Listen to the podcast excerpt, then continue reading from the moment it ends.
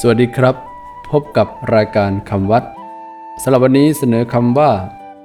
กาลทานคำว่ากาลทาน สะกดด้วยกอไก่สระอา ลอลิง ทอทหารสระอา นอหนู สะกด อ่านว่ากาลทาน แปลว่า ทานที่ถวายตามกันทานที่ทรงอนุญาตให้รับได้ตามการ การละทาน หมายถึง ทานหรือสิ่งของที่มีกำหนด ระยะเวลาถวายภิกษุสงฆ์ซึ่งเป็นระยะเวลาที่พระพุทธเจ้าทรงอนุญาต ให้ภิกษุรับทานเช่นนั้นได้ หากถวายก่อนหรือหลังระยะการนั้นไม่ถือว่าเป็นการละทาน ทานที่กำหนดไว้ว่าเป็นการละทานคือ 1. ผ้าอาบน้ำฝน ทรงกำหนดให้พระสงฆ์รับได้ตั้งแต่วันแรมหนึ่งค่ำเดือน7 ถึงวันเพ็ญเดือน 8 รวม 1 เดือน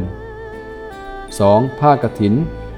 ทรงอนุญาตให้ทรงทรงอนุญาตให้พระสงฆ์รับได้ตั้งแต่วันแรมหนึ่งค่ำเดือน 11 จนถึงวันเพ็ญเดือน